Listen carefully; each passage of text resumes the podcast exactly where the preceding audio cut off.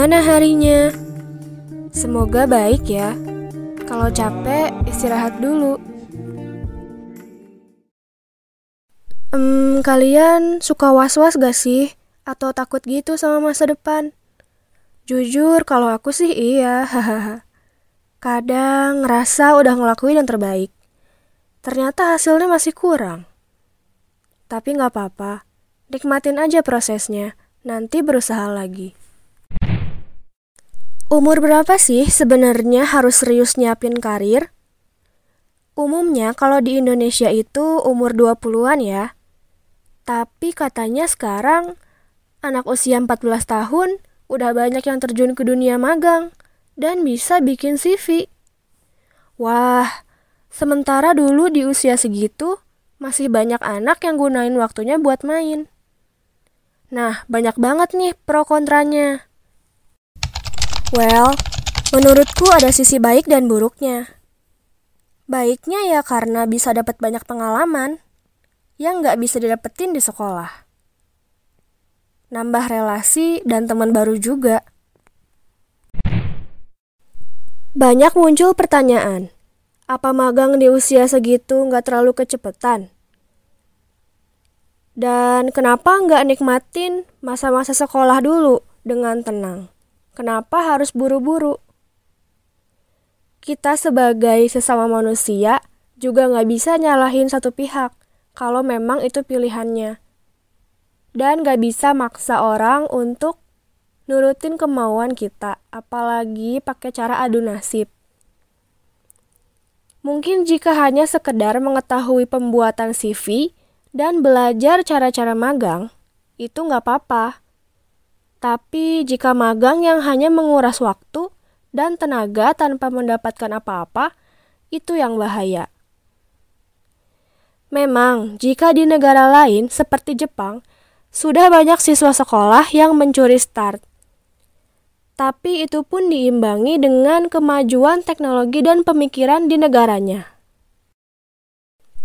Mungkin untuk di sini kita bisa tinjau dulu apakah anak tersebut magang di perusahaan atau hanya sebuah organisasi dan kepanitiaan.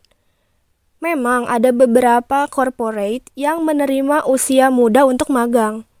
Tetapi harus matang persiapannya. Selain fisik, mental pun harus kuat. Namun, jika terlalu memaksakan diri dan tidak bisa memilah mana yang benar-benar menguntungkan, mana yang tidak, malah akan terjadi toxic productivity dan kurang baik untuk brain development di rentang usia seperti itu.